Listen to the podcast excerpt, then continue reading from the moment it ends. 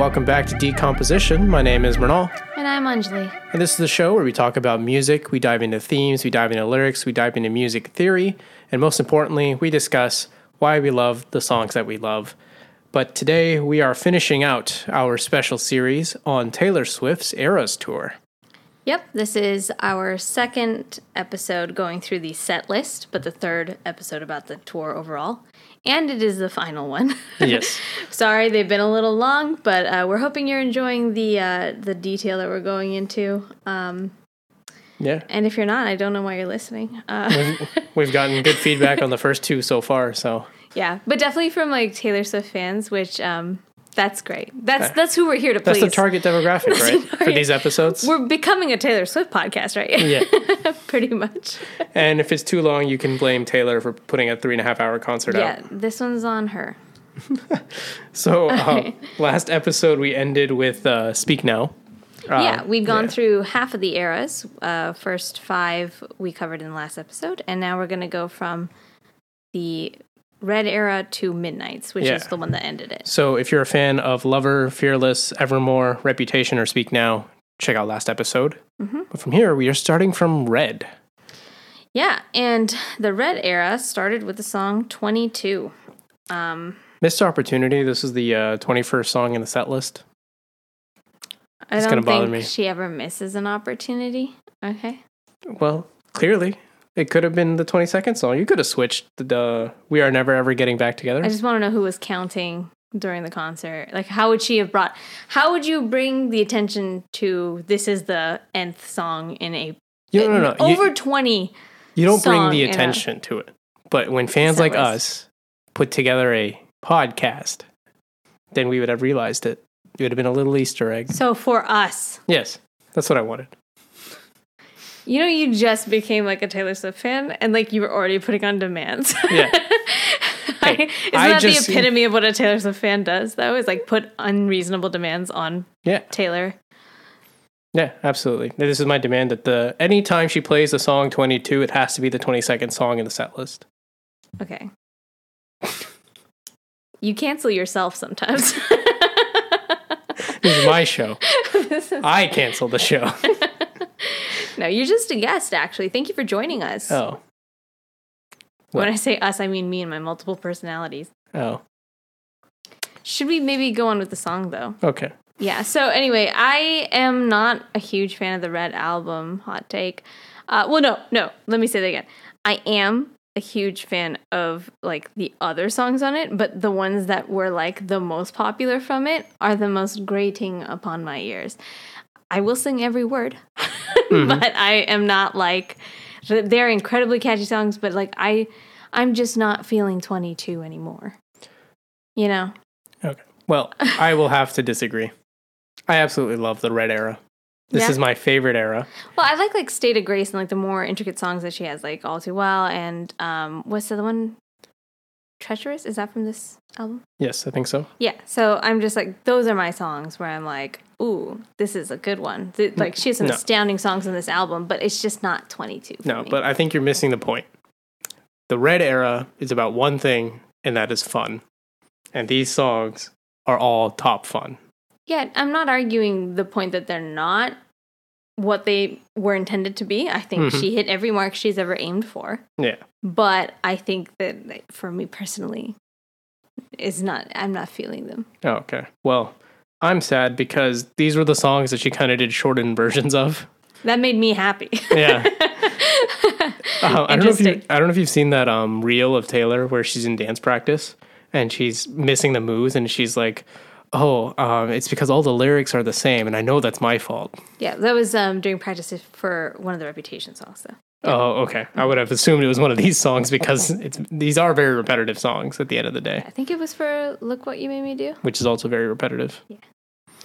But um, yeah, like uh, the songs that she did do, um, the first three were 22, "We Are Never Ever Getting Back Together," and "I Knew You Were Trouble," which certified bangers, all of them. Certified bangers. Um, I will also say that she knows when to cut a song. Like I think that she did a really good job, uh, keeping these short and sweet, so that we could like kind of move through them in a way that kept the energy up.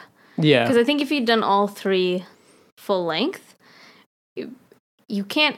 There's only a certain amount of time you can play like dance music for. You know what I mean? Like you can't like Yeah. keep that hype up for that long. And she didn't really stop between these songs. She kind of just ran through these. she these. went straight through. Yeah. and you know, one, you're saying yes, it's more entertaining that way. But two, um, she kind of had to save room for ten minute version of All Too Well. Mm-hmm. Yeah, she exactly. went, went for the long one there. Yeah. Which was that was really fun to sing along to. I Yeah. really enjoyed the fact that she went full 10 minutes on that And- because like that really deserved it. And this is the first tour since the ten minute version came out, right? Yeah, and the movie and everything else that she created with Yeah. it. Yeah, that's that's why I think she's really honored it in this era for sure. Yeah. This was my favorite era. I had so much fun. Like, can you just imagine the you're dancing, these are bangers, and just she just keeps going, keeps them coming, and then uh, hits you with all too well while is a very sad song. Is one of those songs that you just have to sing along to. Mm, yeah. Like after um, what was the one I mentioned last episode? You belong with me. This is the song that I most have to sing along with. Is all too well. Okay. It's like it's just the the way the melody, the guitar, the the vocal performance she puts on, the way it all comes together just make this like irresistible. I feel like. Yeah, and it's another one where the outfit change I didn't even notice that it happened Yeah. because it was so fast. Yeah. To be fair, I'm also a really big fan of the outfits in the in this era. Oh, yeah. The um the, The- bowler hat and all that. It's really fun. All of it's kind of fun. I you really liked the gradient uh, black to red leotard Yes. and then yeah, with the yeah. cape that she adds onto it for the uh, all too well. yeah, yeah. Like that huge like uh, what would you call it? A cloak? Yeah, no. something. A cape. It's massive and it has sleeves, I think. yeah, and has a uh, a train, right? Yeah. Yeah. Um, it's gorgeous and uh, sparkly and Mm-hmm. everything. And red and black are my like, like that's a great mix of colors for me. I really love those. Yeah. Um, I think that this is also the one uh, when when she sings twenty two, she goes and she puts a hat on somebody at the front of the Yeah. stage, who is somehow selected. And I don't know who those people are. and I don't know why they are so blessed to get hats on them, but um, good good for them. yeah, it's a it's a cool fan interaction moment, right? Yeah, I don't know how it happens. Uh, Like, I'm genuinely like, I don't understand the, um, you know, the backstage of it all. Of like, how did they say this person today? Like, some people it makes sense. Like, there's some famous people that yeah. crop up. Isn't it always like a famous person? Like somehow. Again, I don't know how it's. I don't know how it's decided. Yeah. So, like, when she knows the people, like, she'll have them come out and do that. But then, Yeah. like, you know, I, I don't understand it. This is the that's the crux of the Eras tour, right? You start thinking about the logistics, it just blows your mind. It's too much. Yeah, the fan logistics are very confusing to me, and um, I just like attend the show and go home. Yeah. so I'm just like, wait, how'd they get to have a hat? Can I, to- do that? you have to buy your hat I have from to the buy my hat, tour. and then I put it on myself. Yeah. and I'm sad and alone without Taylor Swift. but yeah, that I, I'm not complaining about. it. I'm just saying that like it is one of those things that's an enigma to me. Yeah. Yeah. But um, putting the red era in the middle of the show, I think was great. It was just like a this little fun detour, and then going into all too well. Um, I say detour, but it's that album that kind of blends country and pop, right? So um, putting it in the middle of her stuff, I think really worked. Yeah. Um yeah, the all too well 10 minute version. I think we had like phones out, lights on, you Yeah. know, just in the crowd. That was um that was very fun to sing with her. Like I love that song. I sing it all the time and I belt it. And it was Mhm. just great to do it in a big audience. Very fun. Yeah. All right. From there, we move on to folklore. Yeah, folklore. So with folklore, we have we started with the one, which is a really fun and light song. Um, in that it's kind of like about missed opportunities. You know, like if you were the one kind of a thing. Like like not saying that you are the one, but saying like could have been fun if you were the one. Yeah. Um, so I really always like this song. It's like a really fun one to sing. Um, and like it's got like a light and sassy tone to it while still being lyrically very intricate. This is the closest folklore gets to having a song I like. Is Really? the one. I don't like most of folklore. I don't think you understand that because you never watched that Disney documentary. The Long me. Pond thing. Mm-hmm. You should have watched it with me. Yeah, well, it's not too late. Maybe I'll watch it and have a renewed love for folklore. But Yeah, I think it really clicked for me after I watched that because Yeah. I was like, oh, I get the stories behind the songs. yeah, Because uh, until then, you're like, I don't feel connected to any of this. and I think this highlights a difference between how you and I listen to music and why we do the show. Kind of is that for me, the lyrics are like part B of a song. When I first listen to a song, I look at instrumentation. I look at um, com- composition, right? Like how chord changes used, what instruments did you pick, how did you make it musically interesting with melodies and those things. And then if you add on, um, I, I think you can have a good song with just that, like a great song with just that. And then if you add on lyrics that are intricate and interesting, cool rhyme schemes and all that, I think that takes you from a good song to like fantastic song. Um, versus I think you go the other way, where you look at the lyrics and the intricacies and the storytelling and all that first.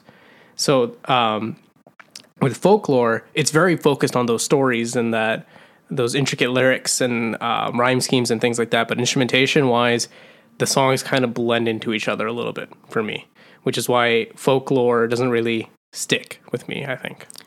I would agree that they have a similar sound to them. However, I think uh, this is another thing that is different. Like uh, they're on Spotify too.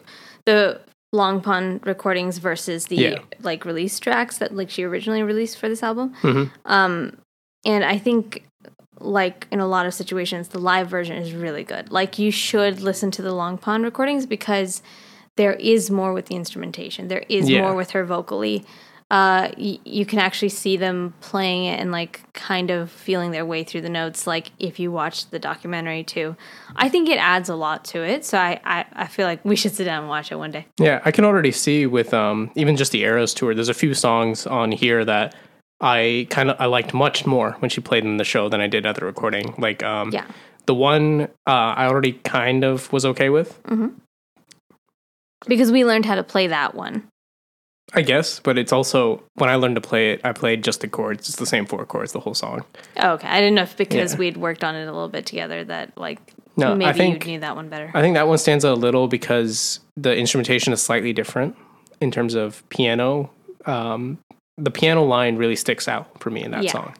Um, but when I was at the Eras tour, that one plus um, Last Great American Dynasty and My Tears Ricochet, I think stood out Yeah. as um, much better live than when I listen to them on the recording. Yeah, so maybe I can get into some of the meanings on these. So like Yeah. like I said with the one, it's more of like a it's like just talking about like I like somebody she's interacted with that she's no longer in touch with and like I think that or I have this dream that you're doing cool shit like just like imagining what his life is like without her, right? And just like I think it's a fun one. I think it's good. It would have been cool if you were the one for me, right? Which is a really fun theme to have in there. But it's also like I, I like that it doesn't classify it as like a fully sad song or a fully happy song. Mhm. Uh, the tones are very happy in the chords and everything. With the like the music, the piano chords are very bright. Is what I was Yes. trying to say. But some of the words are pretty sad. it's just like, oh, like uh, you're you're there with your family and not with me. You know, like I'm not part of that. It would have been cool though.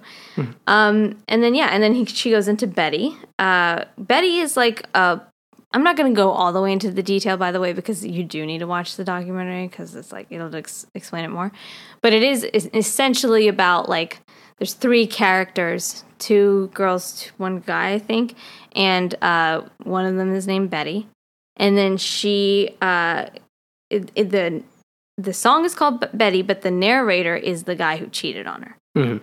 And so he's like saying, like, you know, would you let me like back into your life if I had done something that I regret? Mhm. And like, it's this like sort of like him talking it out. And and what I really like in this song that like really visualizes it, um, where she says, Betty, where he says, Betty, I'm here on your d- doorstep, and I've planned it for out for weeks now, but it's finally sinking in. Betty, right now is the last time I can dream about what happens when you see my face again. like that's really beautiful because it's like this is the last moment that I can just hypothesize about what could happen about you maybe embracing me, maybe yelling at me or whatever, because like it's coming up to this moment, and Yeah. that that culmination is just really strong. So um, I really like like how visual this song is in that way. It's really beautiful. Yeah. So what's important about this song is not that it, it's not tying to the next one because the next one is um, Last Great American Dynasty, but it is it's tying into August, which is sung after that. Mhm. So let me deviate from from this Betty storyline for a second. Yeah. Um, for the Last Great American Dynasty, it's about this woman. She meets a man, and it's about what everyone's saying about her. Mm-hmm. And she's like, they're like saying, well, you know, the wedding was charming, if a little gauche, you know, like just like those Yeah. kind of backhanded compliment bullshit things that people say about Yeah. weddings and such. And then like saying that like he dies of like a heart attack or something like that and they blame it on her because they say that like well you know the doctor had told him to settle down. It must have been her fault that his heart gave out. So like she's the reason that he's having that issue and dying. And then um she they're saying there goes the last great american dynasty. Who knows if she never showed up what could have been? Um like wouldn't it have been better if she never showed up kind of a thing right? And then it, it goes into this like story of this woman and how she did all this random nonsense and it's kind of like the random nonsense that we see in movies like rich bachelors doing like spending a lot of money on the ballet and Yeah. whatever so it's like and, and and on women or whatever and so in this one it's like she blew through the money on the boys in the ballet uh, and like losing on card game bets with dolly Yeah. it's like really like just like she's blowing her money with her friends and she's having a good time. And then they said like again, there goes the last great American dynasty. Who knows if she never showed up what could have been, right? She had a marvelous time ruining everything. Yeah. And I really like that line. Because it's like uh, the you know the town is saying there goes the most shameless woman this town has ever seen. She had a marvelous time ruining everything. Yeah. And like it's so such a spiteful little sentence, um, but like the way Taylor sings it is very light and sweet. Yeah, this whole song is like if you're not paying attention, you could be singing like a like Yeah. happy little go lucky song. Yeah, but it's not a happy song. It- Yeah. it- in a way, it's not. But what she does is she takes the power away from those words by kind of keeping them light and being like, she had a marvelous time ruining everything. Yeah. And then she says that, like, she, this lady sold the house, and you learn that this is actually the story of the woman who owned the house before Taylor bought it. But then Taylor buys the house uh, because this is true. Like, she wrote a story about the person who owned it before her Yeah. and uh, she said that uh, Holiday House, 50 years is a long time. Holiday House sat quietly on that beach, free of women with madness, their men and bad habits, and then it was bought by me. And like that's like a really interesting turn to put in the bridge of like of like now it's me and what what shit am I gonna do? Yeah. Um, so who knows if I never showed up, what could have been? There goes the loudest woman this town has ever seen. Like, and when she sings this live, she yells the loud the words "loudest Yeah. woman this town has ever seen," which I thought was very fun. And then she says, "I had a marvelous time ruining everything," hmm. and like that's great. Yeah. Like, I, I really like, like- that ending. Everything that's happened with her reputation and all of that, like it, it it's that cohesive moment in the Yeah. song, right? And the whole crowd sings it with her and you know, like I mentioned in the last episode several times, the whole thing is about bringing the crowd in with her, right? And this Mm-hmm. is another moment where she does that.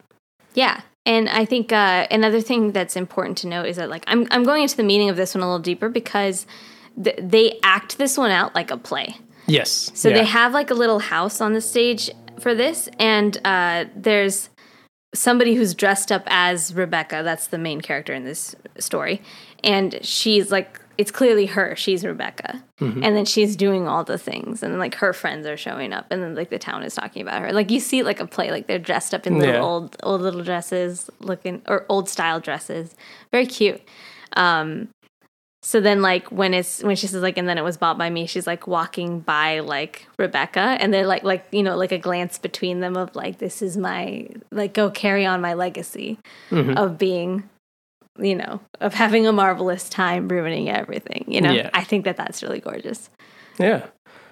For some reason, mentally, this song is tied to No Body, No Crime for me. And not in the sense of like meaning, like they mean they're totally separate songs Yeah. and everything, but is it just vibes I get? I think it's the vibes of it's a story about women that and Taylor. And- like fr- yeah. people that Taylor knows or thinks about and her in the story as well. Like for instance, Betty, Taylor's not in that song. Yeah. It's the guy and Betty and this thing she's made up, right? The Yeah. folklore she's made up. But like with uh, No Body, No Crime, she's like, my friend hmm maybe got murdered, and so I'm gonna go murder her husband. And I feel like it had they both had this old timesy feel to them. Uh-huh. You know, Last Great American Dynasty is explicitly set in the past. Yeah, But even No Body, No Crime, it feels like an old mystery, right? I don't know why I get that vibe from it. maybe it's the true crime vibes of things that like where it's like um unsolved mysteries are usually like older ones, or, you know, like Before there were That kind of security cameras everywhere. before there was a cohesive, more cohesive police database that was Yeah. like centralized. Yeah. hmm But yeah, I don't know. Those two songs have always mentally been tied to me for some reason, and I don't know why. Yeah. Um yeah, so that's how uh that's how that song goes. I think the the visuals are really fun for it, so I really like that. Oh, they also have like when she's coming in from Boston or her friends are coming in from Boston or something like that. Uh I can't remember what she says. Uh flew in all her all her bitch pack friends from the city. It's like this train coming in or Yeah. something. I don't remember. At some point there was a train Mhm. and an implication of people traveling somewhere. And I was just like, it's just like adding to the theater of it all. Like I feel like I've gone to see a play. It's very Yeah. cute. Um, yeah. Okay. So next song was August, and this one ties back to Betty. Um, this one is kind of from the. This is from the standpoint of the other woman. Mhm. So she's now talking about the guy who was talking about Betty. Oh, okay. Yeah, so she's saying, um, like, I can see us lost in the memory. August slipped away in a moment in time. Like, this was a summer fling we had, right? Yeah.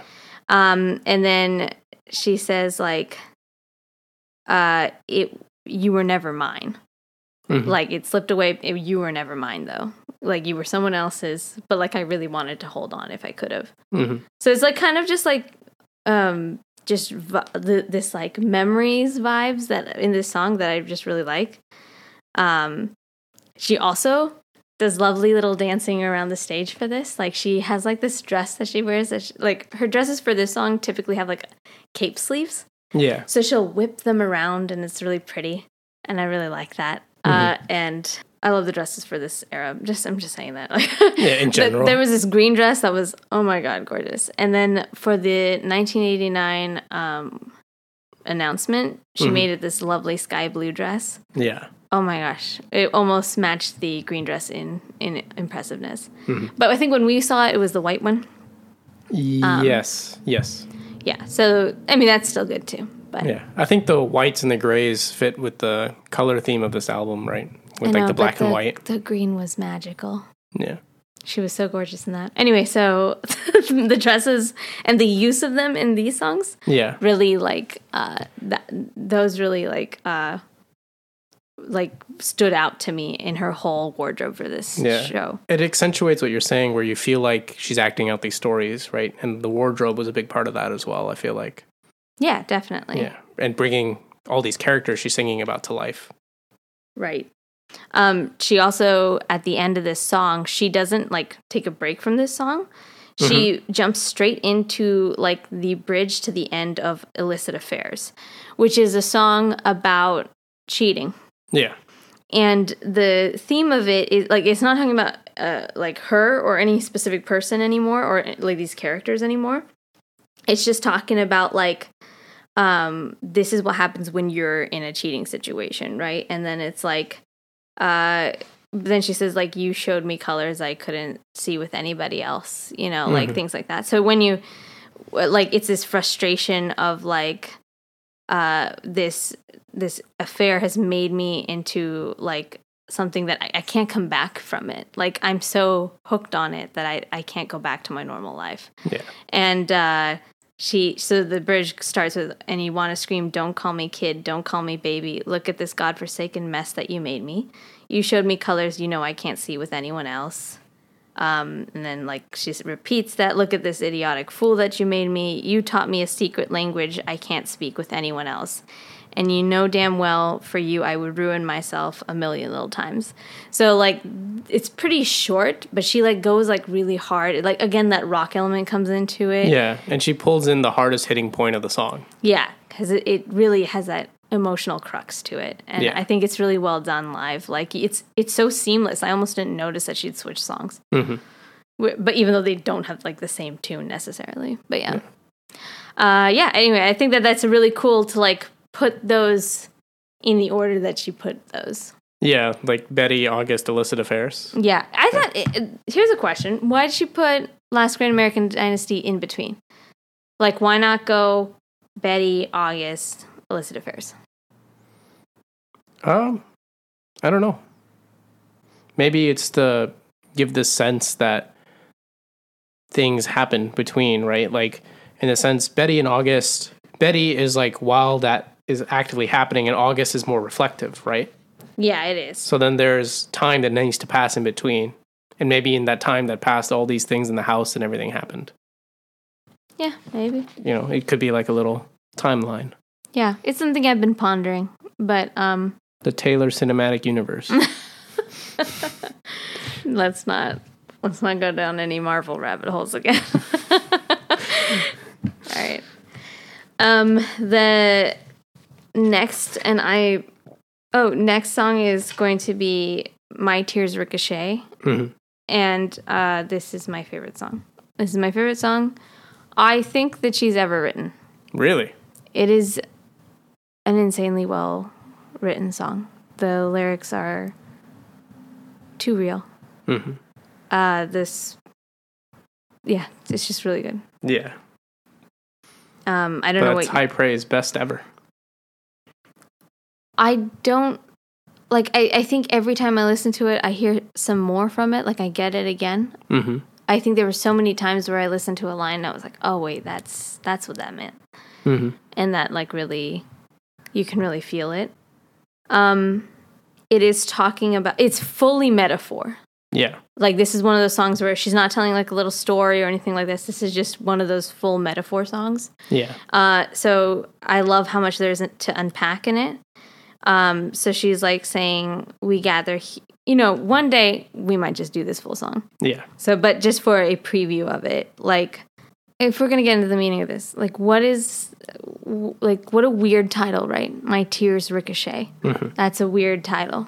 I you don't instantly know what that could mean, Yeah. Um, and th- so you just kind of write it off. You're like, I'm gonna listen to the song and hope that I put it together. Um, and the it, it starts with the imagery of a funeral. Yeah. a funeral is happening and it's saying like it's saying some weird things like we gather here we line up weeping in a sunlit room and if i'm fire you'll be made of ashes too hmm interesting right like a theme of like almost like cremation and stuff Yeah. but if i'm dying you're dying is like kind of the idea behind that and then like she says i love you. I loved you. I swear i loved you till my dying day. Um and then it says in the chorus it says if i'm dead to you why are you at the wake? Yeah. cursing my name wishing i stayed. Look at how my tears ricochet. Hmm like just those three lines have so much in it.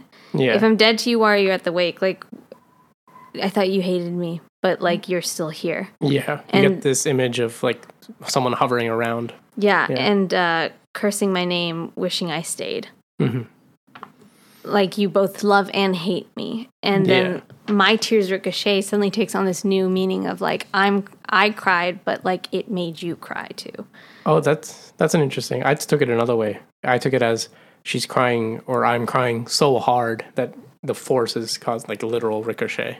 I I think that it is more about like because it's paired with you're cursing my name, wishing I stayed, look at how my tears ricochet. It's like Mhm. I'm looking at you crying and I'm thinking to myself, that's my tears ricocheting. She's Oh. not like thinking about force. It's not it's Okay. not a physics thing. Yeah. But yeah, uh, but like it, it has the power of that, you know what Yeah. I mean? And so it's that's why the word ricochet like is, is such a powerful word to use there Yeah. Not just saying like I don't know, you're sad too. It seems, which is my my poorly written version of that, right? Like, how do you come up with words like this? How do you Yeah. uh, how do you encapsulate such a heavy feeling in three fucking words? I don't know. And also, She's like so good at this. the rhyming too. You got name and ricochet to rhyme, which is Cursing Cool. my name, wishing I stayed. Look at how Uh, my stay. tears ricochet. yeah, insane. I um they also also the the bouncing off the S sound there, the cursing my name, wishing I stayed. Look at how my tears ricochet. Yeah. Everything bounces. It's very like bounces like a ricochet. yeah. it ricochets like Yeah. a ricochet. It's uh like th- like that's just like a sampling of like how good the writing is on that one. I and then the bridge on it, like the bridge on it says, "I can go anywhere I want, anywhere I want, just not home." And you can aim for my heart, go for blood, but you would still miss me in your bones. Mhm.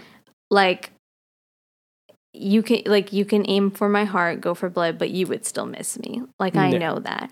And I think when she was describing this one cuz again, she did that documentary, right? Yeah, um, she was talking about how like you have uh, situations like for instance like a divorce or something like you loved this person at a per- at a certain time and even if it's ending even if you fucking hate them for some reason like it's tearing both of you apart yeah, it's not a one-sided pain ever Mhm. and love can so quickly turn to hate and it is it or is it not the same feeling yeah, which is really deep it's really deep yeah. She really went for it in this one.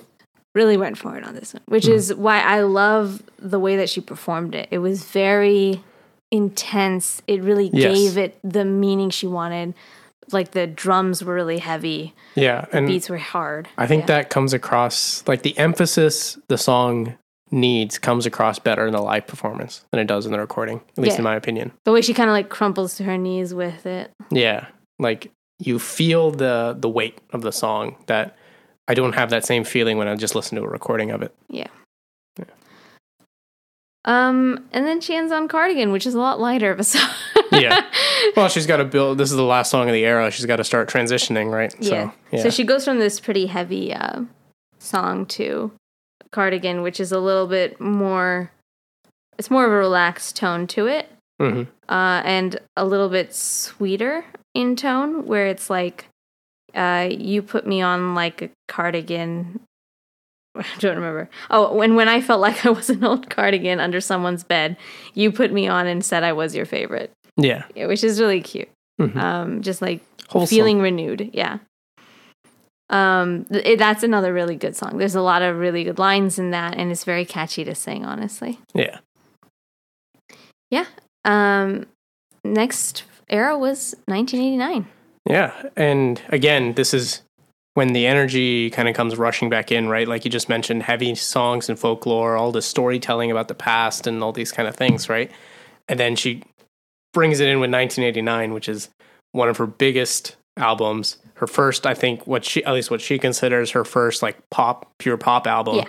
So all this energy comes rushing back in, and she opens out with style, which is we never go out of style, right? yeah And I feel like the placement of this era is perfect because I think if you look at it timing wise, like you don't notice the time at all when this show is running on. Mhm. But if you were going to, I think it would have happened around here. But then she brings back some of her biggest songs, right? And like we were talking about this the other day. I think Blank Space is her most played song, which is the second song in the era. But um, starting with Style, Blank Space, Shake It Off, you suddenly get the crowd pumped again and dancing again. Like um, folklore is a little bit more performative, I feel like, than Yeah. um, the other ones, where you want the crowd um, enthusiasm, right? There are moments, like I mentioned earlier, but uh, you mean like with folklore it's more of like uh, the crowd's more watching it like yeah, she is telling a story. yeah she's telling a story listen up Yeah, whereas with like 1989 it's like everyone just gets pumped to sing with her yeah. The bracelets all go wild again and everything, and um, yeah. So the points where she infuses energy are very deliberate. Yeah. I And- I really liked I liked the 1989 starting up. I I have to say it, I feel about 1989 like it by the way 1989 for my personal history with Taylor. Uh, I kind of, I think I mentioned before that I really liked her debut album, Yeah. and then I really like tuned out for Fearless and Speak Now and and even Red. Yeah. I tuned out. Like I only heard the radio hits, and then um like uh radio hits and like All Too Well was a favorite of mine on that one. Yeah. and uh, State of Treacherous. Grace. No, State of Grace I only liked when I listened Oh. to the Taylor's version album because Oh, once okay. she re-released it, then I actually went through it. But where I came back to Taylor was 1989. Mm-hmm. This is where I was just like, oh right, she's like it got was so huge that it like fully caught my notice, and then I because I'm pretty out of touch with shit, Yeah. and I got back into it, and then after like ni- like 1989, loved every song on it pretty much. Um, like Clean was really good. uh Wildest Dreams. I know places. Mm-hmm. Yeah, like I mean, like even the ones that weren't radio hits necessarily Oh, yeah. were like incredible on it. So I really loved this album. Even Uh, the but like with the, sorry, what were you saying? even the radio hits, like there was a year and a half where you couldn't go anywhere in public without hearing "Shake It Off." Yeah, Shake It Off was pretty Yeah. intense. But like style, that's the thing with the with the radio hits on this one. I feel like they were like higher quality. Yeah. Like um style, blank space, uh, Wildest Dreams. Like they were really good. Yeah. Um, but yeah, so for this one, like this is where I kind of like I really like the song still, but I may sit down during the songs because Oh. because I'm an old grandma lady who No, this is where I was standing. I was pumping. I was rocking out to My Tears Ricochet. When Taylor says "Shake It Off," you shake it off. All right. I'm kidding. I was standing through this part too, Yeah. but I was just like, I, I know that like uh, it it felt to me like oh it's really good and I'm excited to hear it. Um, Yeah. But I was more here for like reputation and things like that. Yeah. Mm-hmm. Like, there's after 1989, there's only Midnight's left, and like, I think ending on these two is great, right? 1989 is all this fun, super poppy, one of her biggest albums, and then Midnight's, which is the new album. So ending on those two, I think was fantastic. But, um, yeah, I just have a lot of love for 1989. Like, like you said, like, I think Taylor for me was kind of always in the background, like radio hits. Like, I didn't fall off completely Okay. from like I think Fearless onward. But 1989 was the first time I remember listening to more than just the big radio hits. Yeah. And then finally getting back into it like when I met you and everything getting further into it. You remember when you started going through her discography Yeah. for me, and then you were like listening to every single album, and I literally looked at you and I was like, Mrinal, I I haven't listened to every single album. Mhm. So that's what I was referring to was the fact that I didn't I wasn't familiar with Fearless at the time or Fully Red or like um I think even honestly even Speak Now. Yeah. And so I was just like, uh, I, I, it's really sweet that you're doing this uh, to like, I think, understand me or something. But it's uh, like, look at 1989 onward, then Yeah. then you would know who, what I've you know But based my whole. Life. I'm glad I did because my of. favorite Taylor stuff is technically the older stuff. Okay. Like Speak Now through I think like Reputation is like the area. I loved the I loved the pop of 1989. I loved the intense revenge songs of Reputation, and I loved the alt. Like I've always been into alternative rock Yeah. type songs, so I loved the alternative route she went with folklore and Evermore, Mm-hmm. and then Midnight's again incredible. I'm not like oh it's too mainstream for me. I'm not um I'm not a little bitch about that. Yeah. I can say that I like a song. Yeah. so yeah. Um, yeah, we'll say for 1989, uh, she ends the era on Bad Blood, which for me, it feels like a Reputation song. yeah. Like I was, I don't remember being very tied to Bad Blood, honestly. Mhm. But yeah, but like for me, you know, you talk about the revenge or the anger that comes through on Reputation, right? Like I really feel like Bad Blood fits that vibe, and every time I remember that it's a 1989 song, I have to be like, oh, hang on a second. But it was a great ender because it's a lot of energy. Um, she pulls out some great dance moves in that one. Mhm. I think I. Yeah. Sorry, I was gonna say I actually really liked. I think I realized that what really drew me to 1989 was like the, uh, more attitude that there was in it. yes, Like I think up till now, like she was like historically speaking, she was not like very. uh I I don't think I had an appreciation for the kind of sassy that she was. yeah, like the album just before 1989 is Red, Right. which is not that sassy. yeah, it was a little more like love songs. It was a little more like um just Feeling 22. yeah, and, and like fun feeling 22 songs Yeah. and things like that. Like very positive.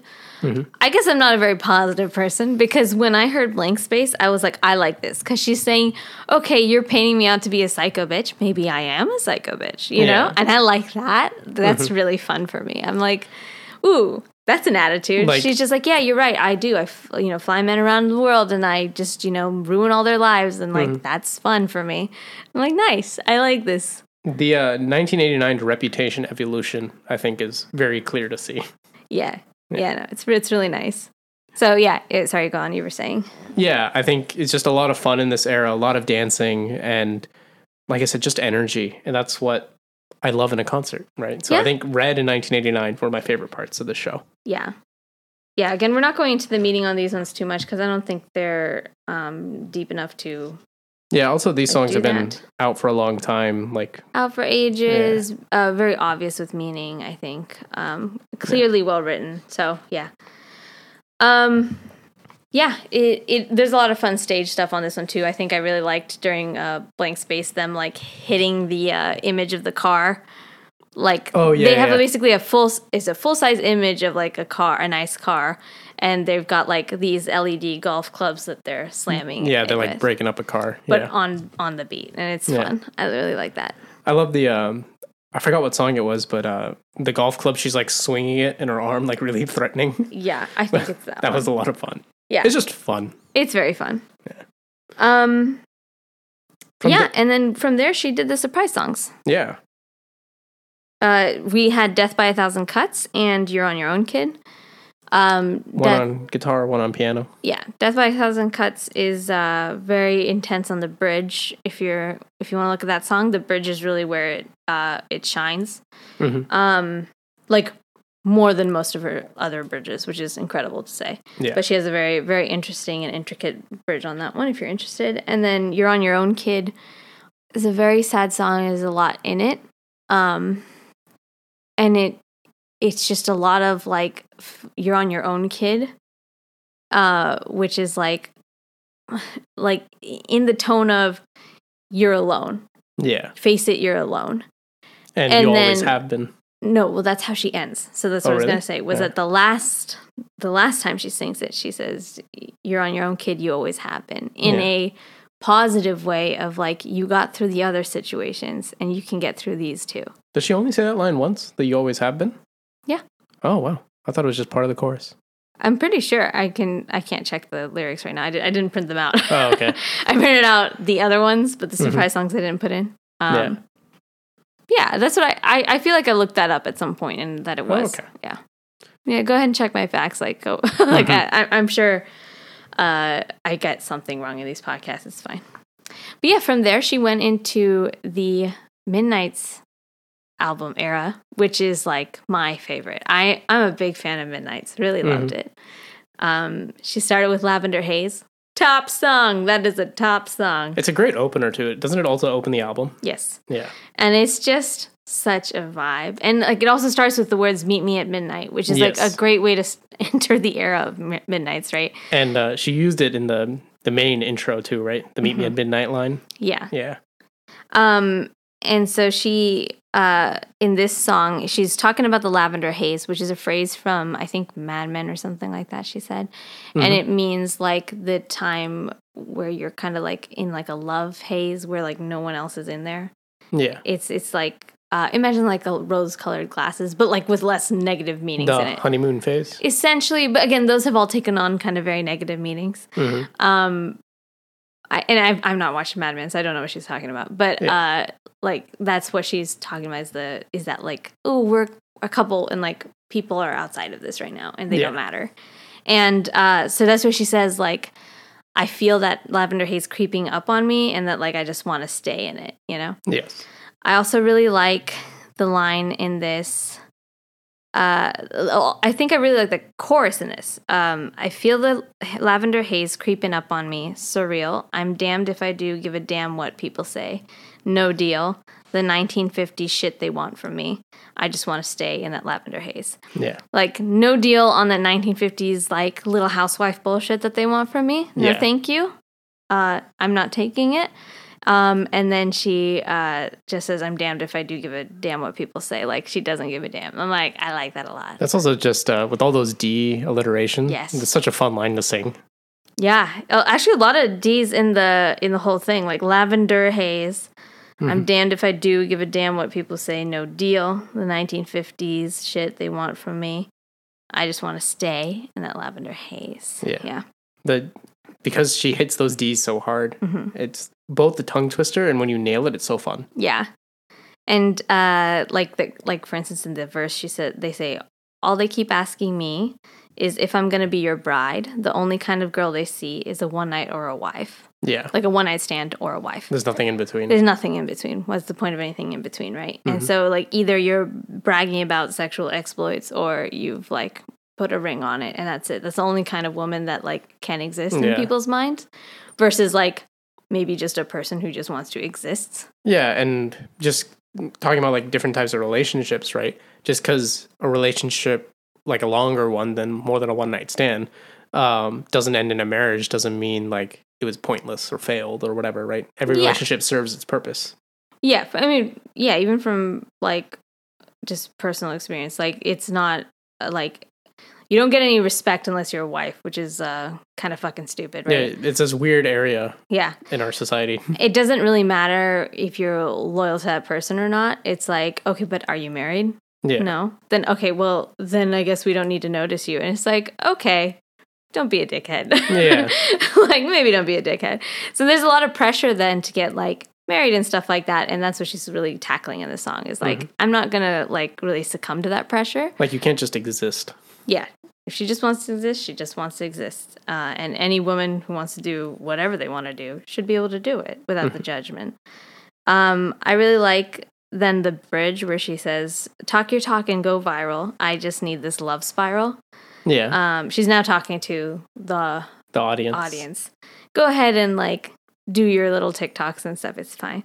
Um, but like get it off your chest, get it off my desk. And that made me think of like, you know, when people start videos and they're like, I just need to get this on my chest. Yeah. And then they go into whatever they're going to say, right? So then she's like, go ahead, get it off your chest, but get it off my desk. Yeah. She doesn't want to deal with it. Yeah, which also gives you like the boss vibes. Like, you Yeah. know, like it kind of circles back to the man of like, um, Yeah. get it off my desk. I'm too important to have this in my way. Mm-hmm. And uh, yeah, that that line of get it off your chest, get it off my desk. That's really iconic. I Hmm. think.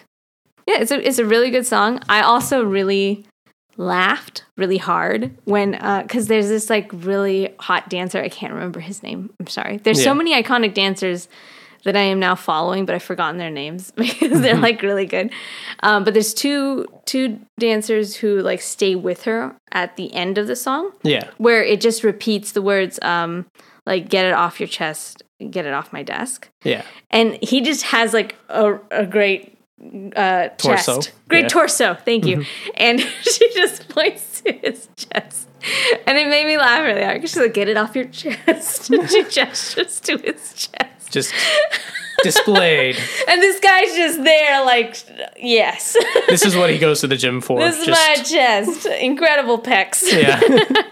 I was, uh, I was very amused by that. That was really funny, like detail to put in there, and I really like that. Like what she does is she she hands her mic to someone. Yeah. The other guy like takes the jacket off of her. Yeah. It's part of the costume change. Yeah. Yeah. And then she says, get it off your chest. And I'm like, that's fun. That's Yeah. a fun little, like, it's just the three of them on stage. It's very funny. Yeah. Um but yeah, anyway, that was uh, a fun thing, From there, it's Antihero.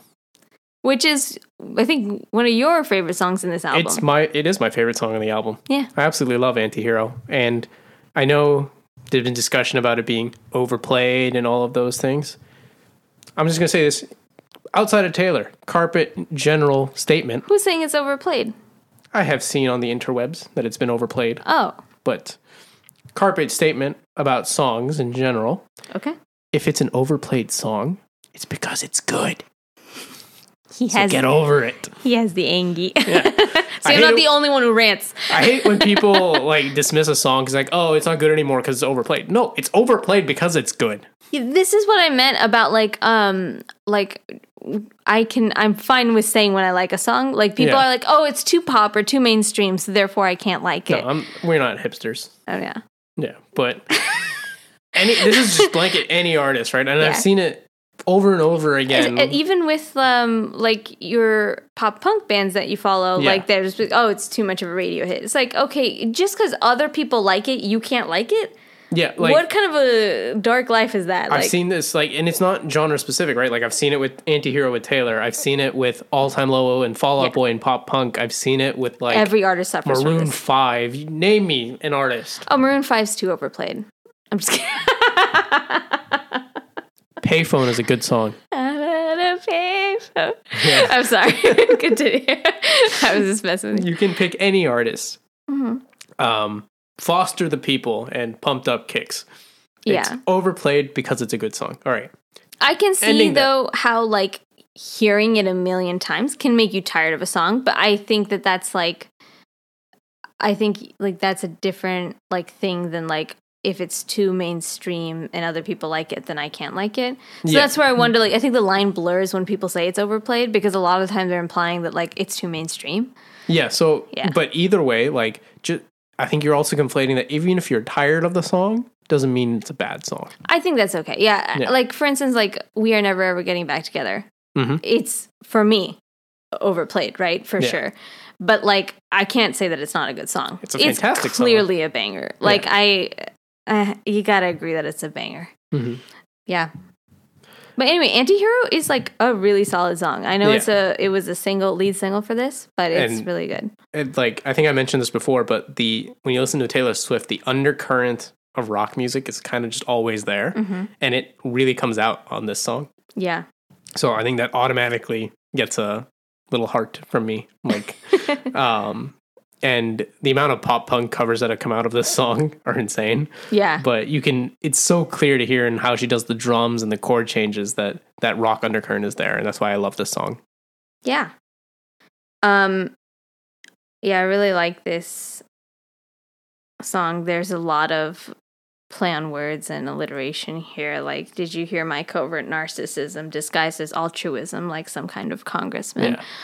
What a line to write. And then with that faded background vocal of A Tale as Old as Time. Yeah. Like I love like this is such a tired thing you're talking about. yeah, you know? and I wake up screaming from dreaming. One day I'll watch as you're leaving, and life will lose all its meaning for the last time. yeah, the, Like, that's really good. the rhythm and the melody is just Yeah, the screaming, Constant. dreaming, leaving, life will lose all its meaning. Like Yeah. it just hits you, hits you, hits you. Like it's a Yeah. very like run on line.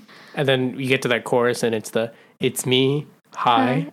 I'm, I'm the, problem, It's me. Mm-hmm. And the way the high is like syncopated, so it's like it's me, and then it's like you just pop out like a hi. she does also wait for the audience to say hi for some of them. It's very yeah. fun. Um, Also on the bridge, it's the same lyrics. It's me, hi. I'm the problem. It's me. Mm-hmm. But um, she changes the gap between the it's me, hi on every line when yeah, she repeats like, it. It's me, hi. Or she'll be like, It's me, hi. Yeah, and I think it, the gap slowly gets larger I don't know. or smaller. I forgot which way it goes, but it's consistent and it makes the bridge a lot of fun. Oh, you're talking about like the bridge where she like really slows it down and like Yes. really goes into it. Yeah, yeah, that Yeah. you're right. It does And- it does feel like it's getting longer in this. and like yeah. it gets longer because once she's kind of slowing it down but if you look if you really count the tempo wise it's the same tempo it's just she's pushing the the syncopation of the high farther and farther from the it's me. Yeah. so um yeah. After this song, we go into like some of my other tops from this album, which is Midnight Rain, which is um like just like a really like low key like like the vibes on this one are so much lower yeah. but like strong like as far as lyrics go. And um just creativity in the composition i think are very it's very incredible. Like she starts with like you hear this kind of like deeper voice going like like seeing some of the words and it's not saying it like just like full sentences it's like clips almost. So it Yeah. goes like rain he wanted it comfortable i wanted that pain. You know like it's just like yeah and it's like it feels like beats and you're just like why is it there? And why is it in this weird deep voice? Who's singing? That's actually taylor swift's voice. Yeah uh, just slowed down Mm-hmm. um it's using her voice as like a background instrumental. Yeah, which she does a lot. Um, but like, yeah, I like the use of it in this one for sure. Yeah. Um, and then like, it's a slow song, but it still manages to like build musically that I really like. Mhm. Yeah. Um, and they're also all dancing around with like umbrellas, and I really Yes. like the imagery on this as they performed it. Um, yeah, I really like it. Uh, I would, if you had to listen to some songs on this album, I would say Lavender Haze and Midnight Rain. Also, everyone loves Antihero, so you, Yeah. you probably already You've probably already heard it. It w- went viral too on TikTok and stuff. So Yeah. yeah. Vigilante shit. This is the one that frustrates me when other people talk about it because people like to be like really um well let me let me come back a step.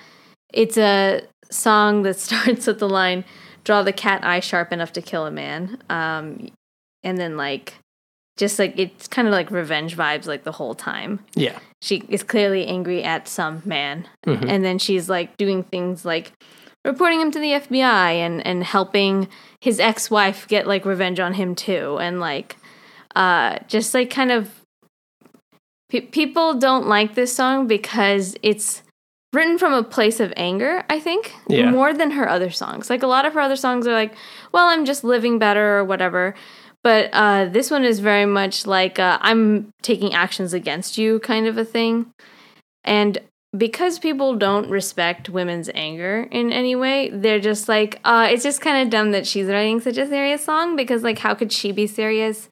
Because she's like Taylor Swift, right? Isn't she just like blonde and sings about like love songs? Like, okay, relax. Mhm. She can write a cool song if she wants to write a cool song. You don't But- need to like make something of it. And just because like maybe she didn't actually report anyone to the FBI, maybe like she doesn't have to actually do the thing to sing about the thing. Yeah. It's just a song at the end of the day. Yeah, there's like all these other singers who are like, ah, I'd kill you if I could, you know? It's like, Yeah. but are they going to go commit murder? No, because No. they want to avoid the jail time. We'd have no artists left. yeah, I don't want them to do that. And, you know, sometimes you just have a feeling and you write about it, okay? Yeah. Like, is this a foreign concept to people? And also, like, I don't know why this song gets more hate than stuff like "Look What You Made Me Do" or "Bad Blood." Like, all those are also angry songs. Look right? What You Made Me Do did get a lot of hate Oh, okay. when it came out. Maybe I just What was the it. other one? Bad Blood? Bad Blood. Or um, Yeah. Bad Blood, I can't, I'm trying to remember right or now. like "Don't Blame Me." oh, that was a good song. Like, no, Yeah. no, Don't Blame Me is Love Made Me Crazy. Don't Blame Oh, Me, Love okay. Made Me. That's a Yeah. love song. Mhm. Um.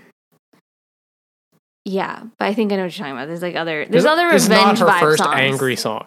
It's not. Yeah. I think it's like there's this is like one of the least wordy songs she's ever written. Like Yeah. very short in the lyrics department.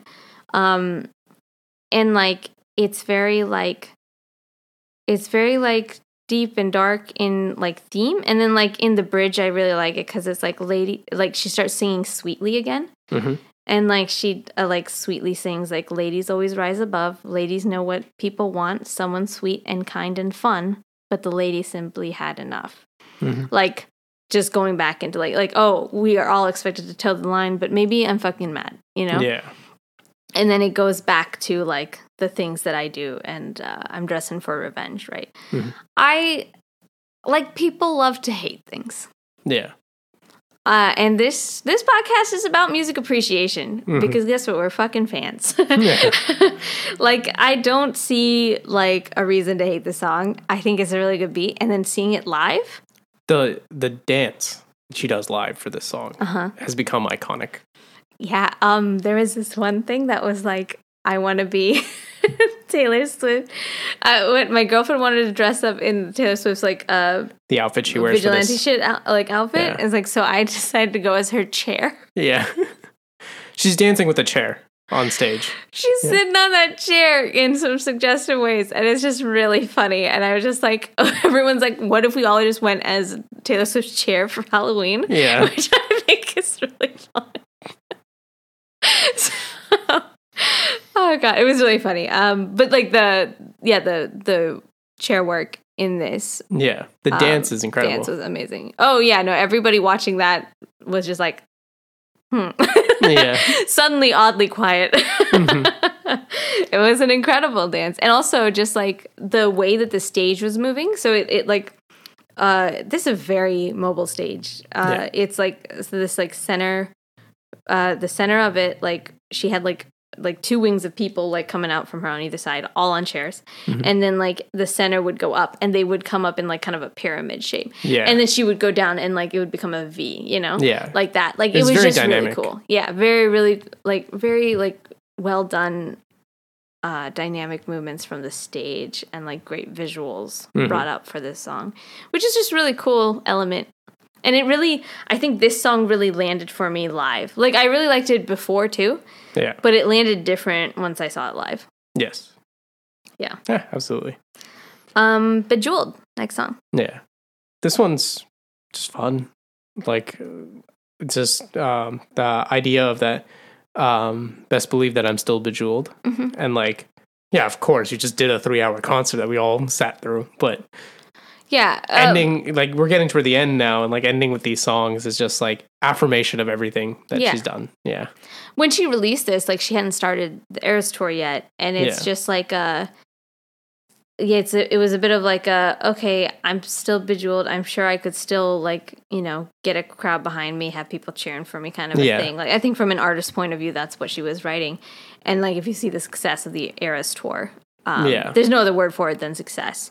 Uh, like yeah, clearly she's still bejeweled. Like clearly she still has it there, and it's kind of like it's kind of like a song about like uh you're kind of you you're maybe underestimating me Yes. and I want to be like the best thing that you've ever seen like and, and I know that I'm the best thing Yeah. so it's like I could go and I, I, if the band asked me do you have a man I could say I don't remember like Mhm. you know like I'm still wanted you know Yeah. And to end this like marathon of a concert with these kind of songs, like uh this is third from the end. Yeah. Is just really driving the point home, right? Of yeah Her success and everything she's kind of earned. Yeah. Yeah, um, another really incredible line in this song. Uh, if you, again, this is if you need reasons to listen to it. Um, Yeah. the, the, my favorite line in it is um, familiarity breeds contempt. Don't put me in the basement when I want the penthouse of your heart. Yeah. That's great. Like it's just like, and she she sings it like in one breath. By the way, Mhm. familiarity breeds contempt. Don't put me in the basement when I want the penthouse of your heart. Like yeah. It's like all one line. yeah, breeds contempt. The rhymes in there: contempt and basement, penthouse of your heart. Like, Yeah. and then like alliterating with the house and heart. Yeah. Like she like really makes the whole thing like like hit on every beat, and it's very like complicated and well done. Like she's saying like, okay, because we're so familiar with each other, Mhm. you're now contemptuous of me.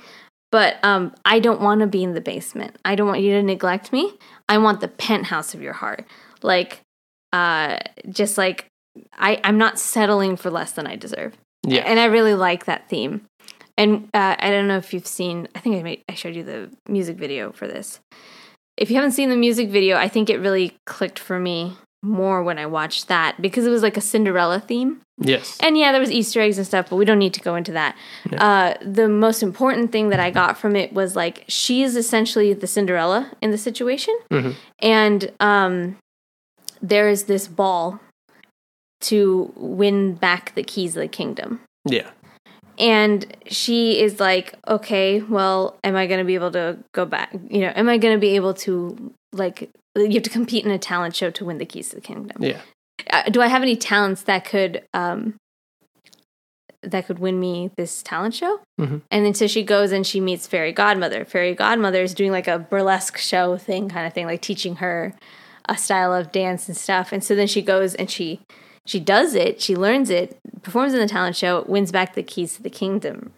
And uh, that's another line in the song where she says, I made you my world. Have you heard? I can reclaim the land like saying Yes. that Yeah. like i thought you were my world but like i don't need it to be you i Yeah. can reclaim that for me and so she's like okay can i win this in the sh- in the music video can i win this contest and get back the keys to my kingdom Mhm. and like that's also got to do with her re-recordings and all this other like you know implications like in her actual professional life Yeah. and then um at the end of it, like she, the prince wants to marry her or whatever. She's not really that interested in the prince, gets rid of the prince, gets the keys to her kingdom. Mhm. And like that's the whole end of it. So it's kind of like it kind of landed for me that it's kind of like the worst thing you can do to women like nowadays, I feel like is like to make them feel like they're not worth um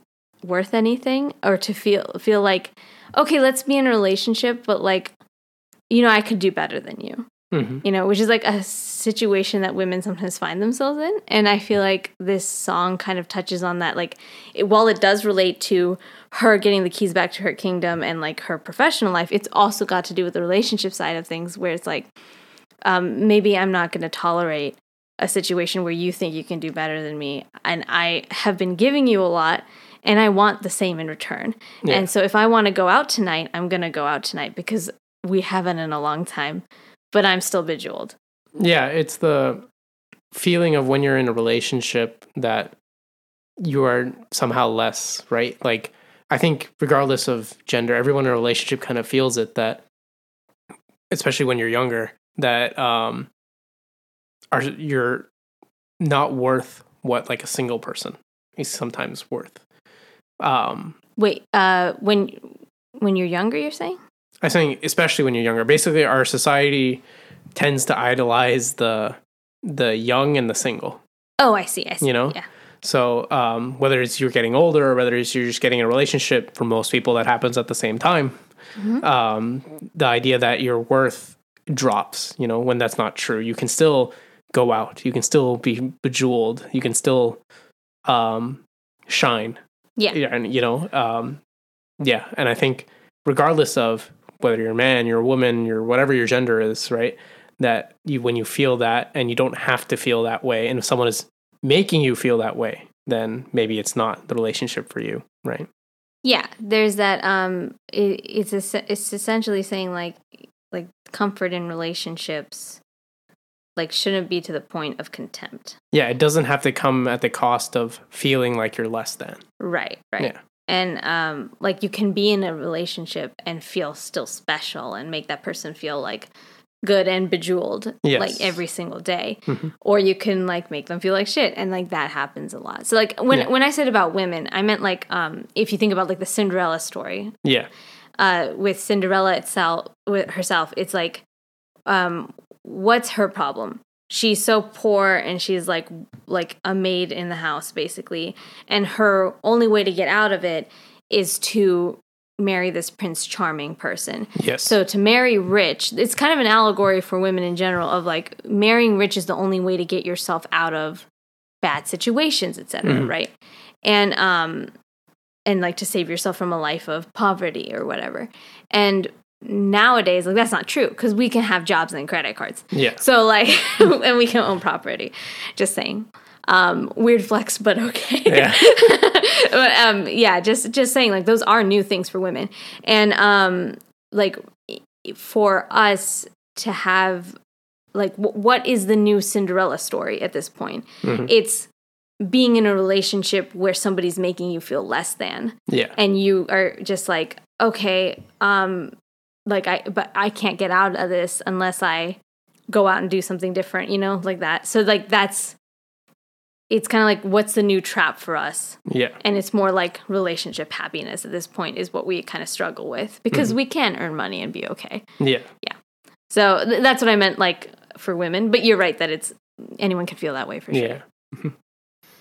All right. That was a lot on um, Bejeweled. I just I have a lot of thoughts on Bejeweled. Um, Mastermind less so. It was like a really well done and I uh, like one and I think on the stage they did a lot of uh, Yeah. chessboard themes, which was fun. And the I just wanted to mention like the Mastermind feels like the real closer of the Eras tour to me. There is one more song which is Karma, Mhm. but that feels to me a little bit more like she doesn't do an encore. But if there was an encore, I feel like it would be Karma. Um, so I feel like this is just my vibes that I got from the show.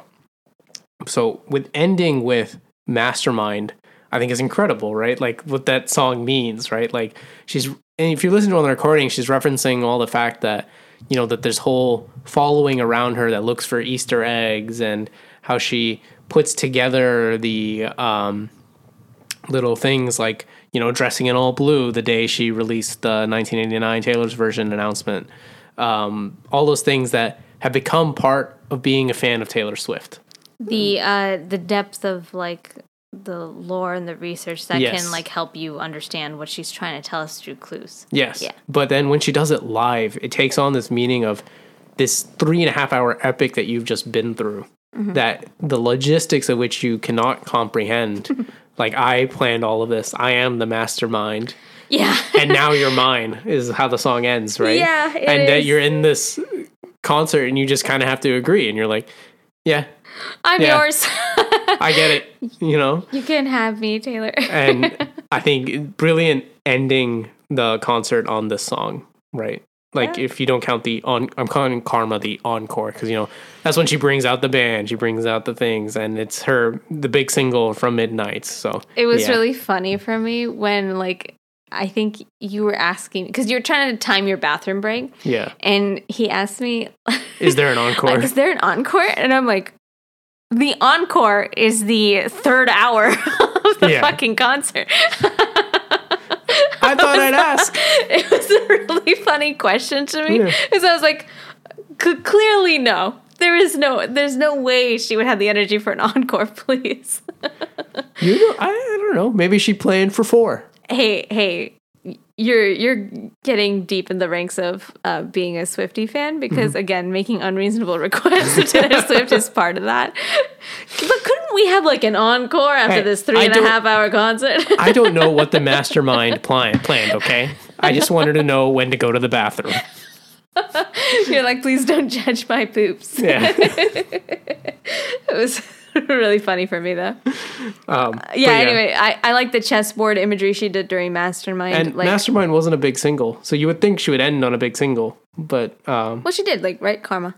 yeah, I guess. Yeah. But even having Mastermind in the set at all, I think was interesting. I think it's one of her favorite songs because Yeah. like it is um it is very much a vibe. Also, I really like the uh not just the themes of like Swifty fandom uh in this, but like I really like this song because it's also like uh that feeling of like I kind of had to plan some of the like flirting that I did with you like as a person like cuz um we're like sold this like lie growing up of like oh like some boy will want to like flirt with you and then you'll get into a relationship Yeah, right? that's how it works. some of us have to work a little harder because some of us were interested in fucking introverts who wouldn't talk so some of us had to do cryptic and machiavellian things to to get noticed um and then to be like date me please like come on let's just skip the nonsense so it, it all worked out, didn't it? yeah. So anyway, if you're, you know, I don't know what it's like to not date an introvert. Uh, you know, let us know in the comments. Uh, did you have to be a mastermind? But. I'm pretty sure that like it's like a, a known thing for women where it's just like, oh, we're like expected to be on the receiving end of it a lot of the time, and it's just like. Okay, but like we're kind of bored of waiting for y'all to make moves because men don't it's get like it. it happens both ways. I feel like where nobody's happy with this arrangement. Yeah, yeah. like- it's a lot of um miscommunication and like Yeah. nobody ever actually like says like, "Hey, I like you. Let's just do this." Yeah. like on the guy side, there's a bunch of them who are tired of that. That we always have to make the first move and then save on the on but like, one I, side. like yeah. when you flirt with a man, they don't get it, and you're just like, oh, what were they complaining about? I don't understand. yeah. that's always fun to contemplate. Uh, anyway, but that's that's why I like the song too. Just say what you want, people. Says the introvert. Yeah, because then I know, because I'm not going to know otherwise. oh, oh, so this is in service of you. Okay, so if you're gonna flirt with Hey, him, I'm not the you only- You have to say it. Okay. I'm not the only introvert in the world. This is in service of all introverts. Other ones might not have a podcast, but I do. Such a weird, weird flavor of introversion. Yeah. Um. Anyway, I can talk as long as it's not live. I have to record it, edit it, and then put it out. but he'd hate to talk to you in person. That would be his worst Text nightmare. is preferred. Text is preferred. Um, better than that, nothing. Don't email me. Don't email me. Um, Karma is the last song. Yeah. Uh, we we did an episode on Karma, so check that out if you haven't. Yeah, Um, let's just insert that episode here and then wrap it real up. quick shout out to ourselves. Um, that one's a really good one. Uh, It's Yeah. it's on the Spotify, but not on on YouTube because we started YouTube later. Yeah, Um, that one we went deep into, so I'm not going to do it again. Yeah, I'll save you the the pain. Mhm. But it's a really good song. I really liked the you know, we were talking about in the episode about like the circular rhythms to this song, like, Yes. and like just the idea of it all connecting to like the idea of karma being a circular, like Yeah, that it all universal comes back concept. around, yeah. Things coming back around and all that. Even the dancing in this, the choreography was circular. Yes. And I really appreciated seeing that because I was just like, oh, she's even her steps are like kind of bringing in the imagery of like it comes back around and around and around. Yeah. I really like that one. and uh, you know as the like the closer for this whole show the fact that she's again like bejeweled reaffirming you know she's earned all of this and this is her karma manifest that she gets to do this tour that's massively Yes. successful in these giant stadiums at night after night you know yeah Yeah. Um, it was a beautiful one to end on. I think, um, you know, you'd asked about does she end at midnight? Uh, I did get texted by a friend who was like, she she had looked at her phone when we were leaving, and apparently it was close to midnight, but I, it wasn't. i told you when we were leaving, when we were walking out, though, so it was like you know, like maybe eleven forty-five. she ends the Midnights era at midnight She does. because that's how you meet her at midnight She didn't. She didn't do that.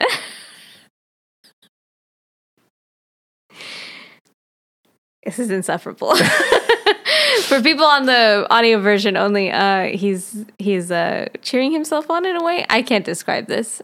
i am posing You know, like a ta-da pose. That's what he's doing. i am bejeweled because i got this so it seems like it's time to wrap up. it's a little too much taylor no, it's a little too much you. I don't think there's Well. such a thing as too much Taylor. And uh, if you're not tired of us yet, keep listening to Decomposition. We're out every other week. You can catch us on Spotify, Apple, Google. We are also on YouTube and Instagram at Spud Network Podcast is the handle. Yeah, I'm gonna start releasing reels, and I'm really excited about that. So, you know, it's a long time. It's been a long time coming. It's been a long time coming.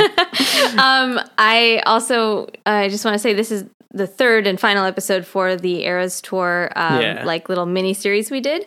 Uh, we did release these episodes uh, each week, like we did these weekly, but we're going to be going back to bi-weekly. yes. So we'll be back to every other week. We'll be back to doing our song and music analysis. But uh, we hope you enjoyed this little foyer. Yeah uh, thank you for listening if you have up to this point and uh, i really hope you enjoyed like hearing our uh, weird hot takes on all the songs in the set list and uh, just a little more details on like how we experienced them live. Um, we're probably going to do this if we see other uh, concerts live. We're going to also Yeah. go see Hozier soon uh, in a month or so and we're going to probably do a little it won't take three episodes Yeah, I don't think anyone else does the no one else is going to take three episodes. Yeah. but uh, we can we can do an episode on that one as well, and uh, yeah, hopefully these are fun for you, as fun for you as they are for us. Yeah. Keep it tuned. We're out every other week. Bye. Bye.